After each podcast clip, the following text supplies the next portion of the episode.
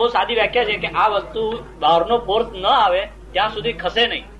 ગતિમાન હોય ને વધારે ફોર્સ કરીએ તો વધારે જ ગતિમાં થાય, અને એની ગતિ બહારનો અવરોધ ના આવે તો એની ગતિ કાયમ ને કાયમ રહે. That is inertia. ચાલ્યા જ કરે છે અવકાશ, એને જ ગતિ થાય, એને જ ગતિ થાય કે એ ઝડપ થયું ઇનર્શિયા. હવે એ લોકો સ્થિતિ સહાયક શોધખોળ નથી, સ્થિતિ સહાયક નામનું કોઈ સાધન શોધખોળ નથી, નહીં તો બંધ કરી શકે. અને જો સ્થિતિ સહાયક ના હોય તો આ ફરિયાદ કરે તમારું એ ચિત્તા કર. બધું જગતની તમામ વસ્તુઓ ફરિયાદ કરે છે, જગતની તમામ વસ્તુઓ ફરિયાદ કરે છે. એ તો બધું જ આખું જગત જ બધું જ ફરિયાદ કરે છે. એ ફરિયાદ કરે છે, જુદું ફરિયાદ કરે છે. ના ના અણુ અણુ ની અંદર જે પરમાણુ ને પરમાણુ નો ઇલેક્ટ્રોન પ્રોટોન આ બધું ફરિયાદ કરતું હોય, સતત ફરિયાદ કરે. એને પરિવર્તન કહેવાય છે. ના દાદા, પરિવર્તન અને ગતિમાં ફરક છે. સ્વરૂપ બદલે ના ના ગતિ ગતિ તો નિરંતર વહેતું જ છે. જગત વહેતું છે, એ વહેતામાં છે તે એનું કામ નથી. આ જે અણુ વહેતામાં કામ નથી. પ્રોટોન અને ન્યુટ્રોન એ તો હાલતા જ હોય છે, આપણે દેખાય છે. જળ પદાર્થમાં પણ હાલતા હોય. પરમાણુ અણુની અંદર ઇલેક્ટ્રોન, પ્રોટોન અને ન્યુટ્રોન આયાત કરતા હોય છે, આમ ફરિયાદ કરતા હોય છે. એને લીધે પેલા રેડિયમ માંથી આટમ એક તો આ જગત એનો સંસાર એટલે શું સમસરણ નિરંતર પરિવર્તન પામવું. આ નિરંતર પરિવર્તન પામવા કશું એ મોટું વસ્તુ નથી, કારણ કે તો પોતાનું અવસ્થાઓ બદલાય છે. શું થાય છે? અવસ્થા બદલાય છે. પણ આ જે છે તે પ્રવાહ રૂપે છે.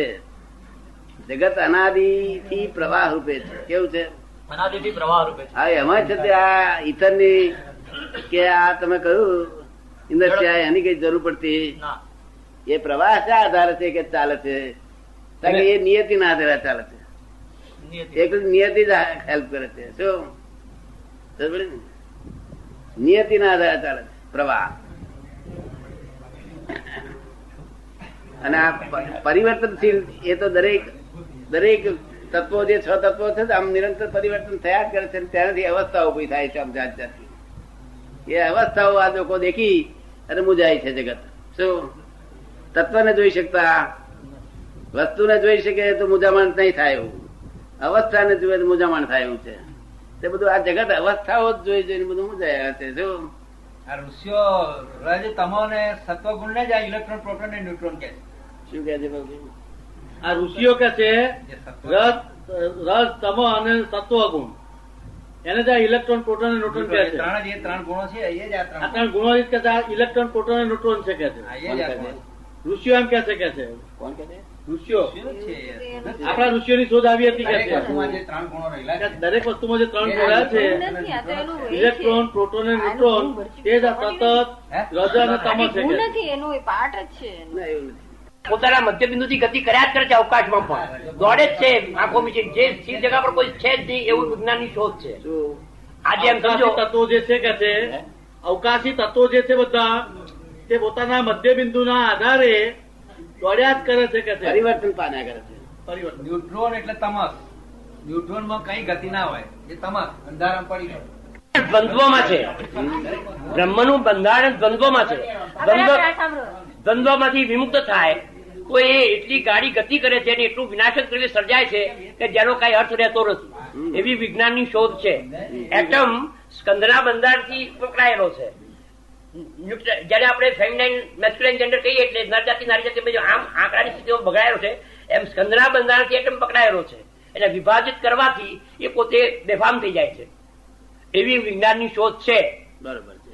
એ જ્યાં સુધી એટલે આપણે જે કહીએ છીએ સંયોગ અને વિયોગથી આ આ જે ચાલે છે એ સત્ય સાચે સાચું ઠરે છે. એવું કહેવા માંગે છે. એટલે વિજ્ઞાનની સાથે બે હજાર વર્ષ ઉપર જયારે આવી કઈ શોધો નહોતી ત્યારે ઉમા સ્વાતિએ તત્વાર્થ સૂત્ર લખ્યું ત્યારે પણ એમને ખબર હતી કે ઉત્તર દિશા કઈ છે.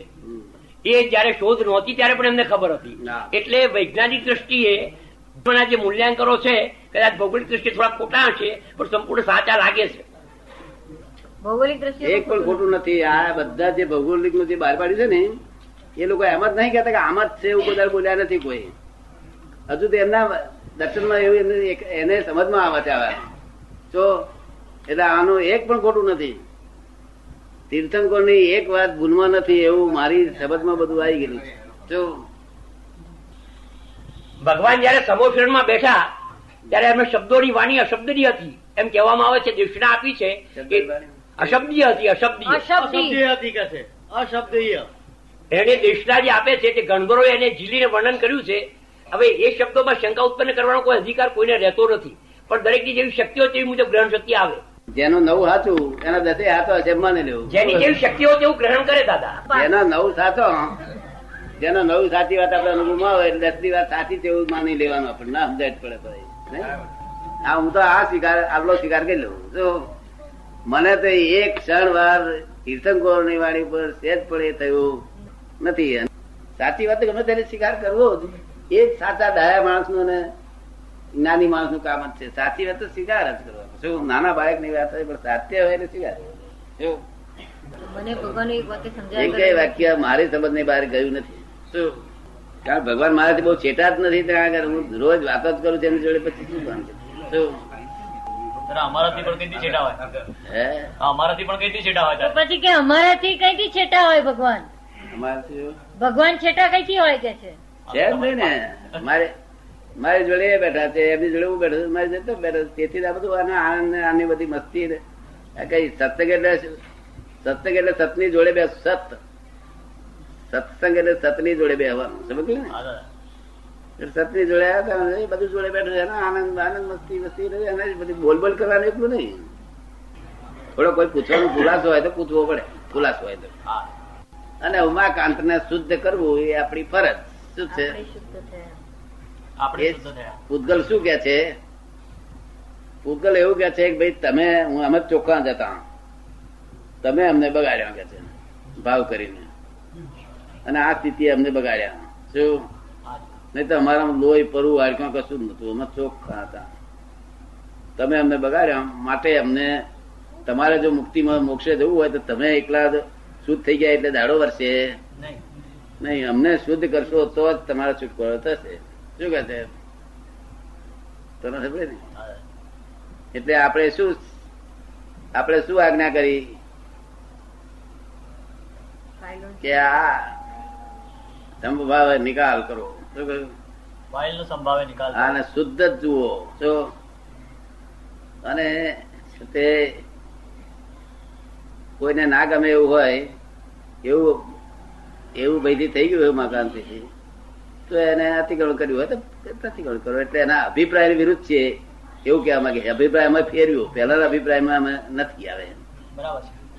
અભિપ્રાય ફર્યો કે પછી થઈ ગયા. અભિપ્રાય જો એનો એ રહ્યો તો પાછું મૂળ બગાડ્યો. શું અભિપ્રાય ફેરવા માટે છે તે આ એ કહીએ છીએ. બાકી જરૂર નથી. બહુ જાગૃત હોય ત્યારે જરૂર નથી પ્રતિક્રમણ કરવાની.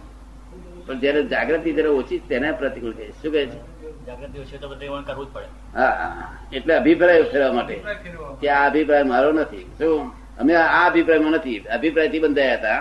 હવે એ અભિપ્રાય આપણે છોડી દીધો. એના વિરુદ્ધ અભિપ્રાયમાં આપણે ધરાવીએ છીએ. શું છે કોઈને ગાળ દેવી કોઈને દુઃખ દેવું એ અભિપ્રાય અમારો નથી. ગુસ્સે કર્યો તે અમારો અભિપ્રાય અમારો નથી આવે. શું એટલે એને શુદ્ધ કરીને આપણે પરમાણુ કાઢ્યા. શું કર્યું?